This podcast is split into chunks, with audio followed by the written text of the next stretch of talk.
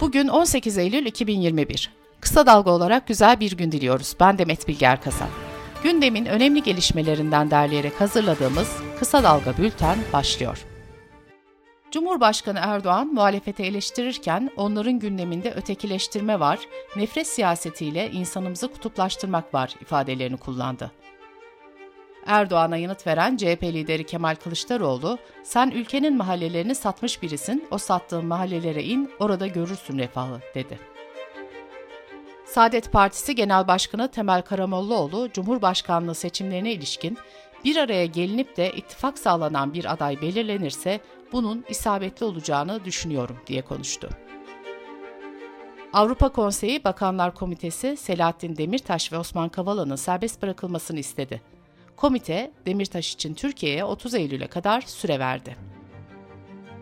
Anayasa Mahkemesi'nin bireysel başvuru istatistiklerine göre Türkiye'de en çok adil yargılanma hakkı ihlal edildi. Yüksek Mahkeme 9332 başvuruda adil yargılanma hakkının ihlal edildiğine hükmetti.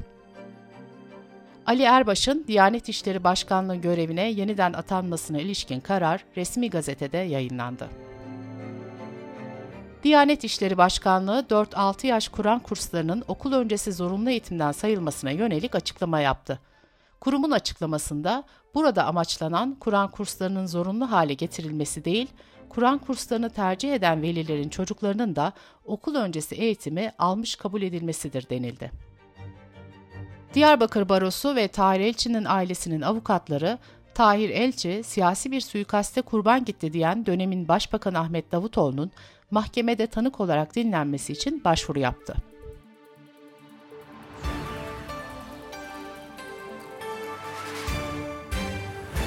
Pandemi sürecinde 17 günlük tam kapanmada tekel bayilerinin kapatılması tartışmasına ilişkin yargıdan önemli bir karar çıktı.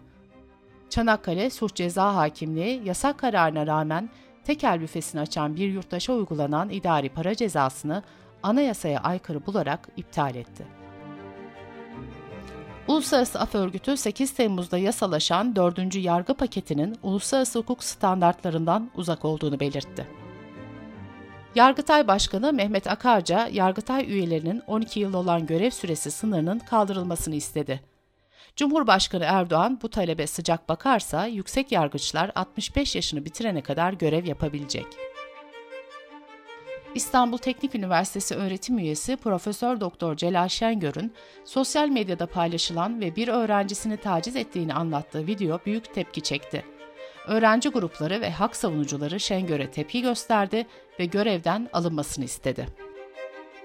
Çorlu'da 8 Temmuz 2018'de meydana gelen 25 kişinin yaşamını yitirdiği tren katliamında iki kızını kaybeden ve 3 yıldır adalet mücadelesi veren Erdinç Dikmen, geçirdiği kalp krizi sonucu yaşamını yitirdi. İstanbul Büyükşehir Belediye Meclisi toplu ulaşım araçlarının denetlenmesi amacıyla Esenler Otogarı'na denetim merkezi kurulmasına karar verdi. İlk etapta 15 bin taksiye iç ve dış kamera takılacak. Yolcu ve sürücü problemleri gece gündüz denetlenecek. Bültenimize COVID-19 haberleriyle devam ediyoruz. Sağlık Bakanlığı karantina rehberinde değişiklik yaptı.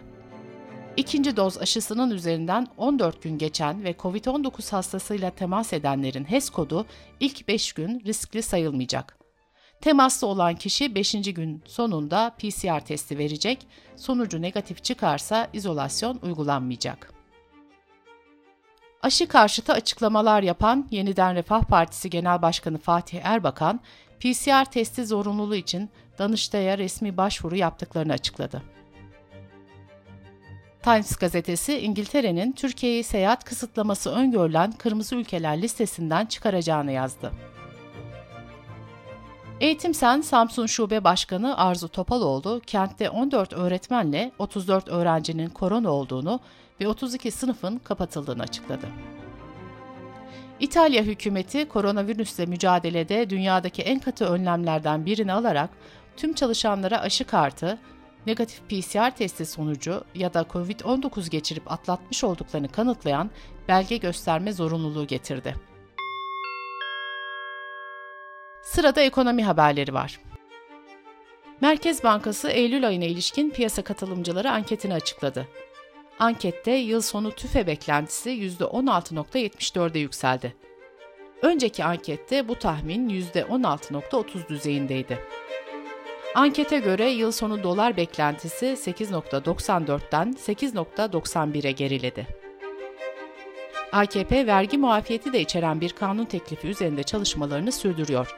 NTV'nin haberine göre teklifte öne çıkan bazı maddeler şöyle. Cirosu 240 bin liranın altında olan küçük esnaf vergiden muaf tutulacak. Vergi muafiyeti yaklaşık 900 bin esnafı kapsıyor. Staj yapanların parasını da işveren değil, devlet ödeyecek. Sel felaketinden etkilenen bölgelerin elektrik faturalarının ertelenmesine ilişkin Cumhurbaşkanı kararı resmi gazetede yayımlandı. Ticaret Bakanı Mehmet Muş, vatandaş ÖTV indiriminden sonra araba bulamadığından şikayet ediyor. Teftiş kurulu devrede. Usulsüzlük tespit edersek yaptırımları çok ağır olur dedi.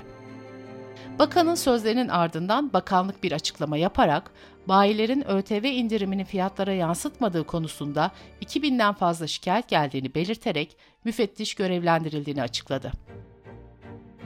ABD merkezli derecelendirme kuruluşu Fitch, küresel ekonomik görünüm raporunda Türkiye'nin yıllık büyüme tahminini %7.9'dan %9.2'ye yükseltti.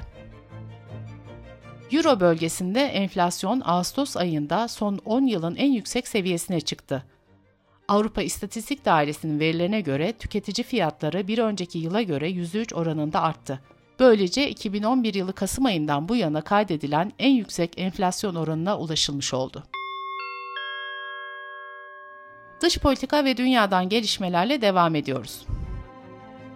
ABD Maliye Bakanlığı'ndan yapılan açıklamada Türkiye'de bulunan 3'ü Türk vatandaşı 5 kişiye El-Kaide'ye mali ve lojistik yardım sağladıkları gerekçesiyle yaptırım uygulama kararı alındığı açıklandı. Amerika ile Irak arasında varılan anlaşma uyarınca iki üstteki Amerikan muharip birliklerinin sayısının Eylül sonuna kadar azaltılacağı bildirildi. Fransa, Avustralya'nın denizaltı alımında ABD ve İngiltere tarafından devre dışı bırakılmasının ardından ABD-Fransa dostluk alasını iptal etti. Amerika, İngiltere ve Avustralya'nın ortak anlaşmasıyla Avustralya'nın 2015'ten beri Fransa ile yürüttüğü taarruz denizaltı programı da rafa kalkmıştı. Fransa bu durumun işbirliği ruhuna aykırı olduğunu açıklamıştı. Amerika'nın New York kentinden göç etmek isteyen yüzlerce kuş 417 metre yüksekliğindeki Dünya Ticaret Merkezi binasına çarparak öldü. Londra Yüksek Mahkemesi İngiltere Kraliçesi 2. Elizabeth'in vefat eden eşi Prens Philip'in vasiyetinin mühürlenmesi ve kraliyetin onurunun korunması için de en az 90 yıl boyunca gizli tutulmasına karar verdi. Amerika'da yapılan bir araştırma sonucuna göre bu yüzyılın ikinci yarısına kadar küresel balık tüketimi %80 oranında artacak. Denizlerden elde edilen ve mavi gıda adı verilen balık ve deniz ürünlerinin hasatının iki katına çıkabileceği belirtildi. Bültenimizi kısa dalgadan bir öneriyle bitiriyoruz. Mehveş Evin aşı dosyasının ikinci bölümünde kaç doz aşı olmalı, COVID-19 aşılarının olası riskleri nedir ve çocuklar aşı olmalı mı sorularına yanıt arıyor. Kısa Dalga.net adresimizden ve podcast platformlarından dinleyebilirsiniz. Gözünüz kulağınız bizde olsun. Kısa Dalga Medya.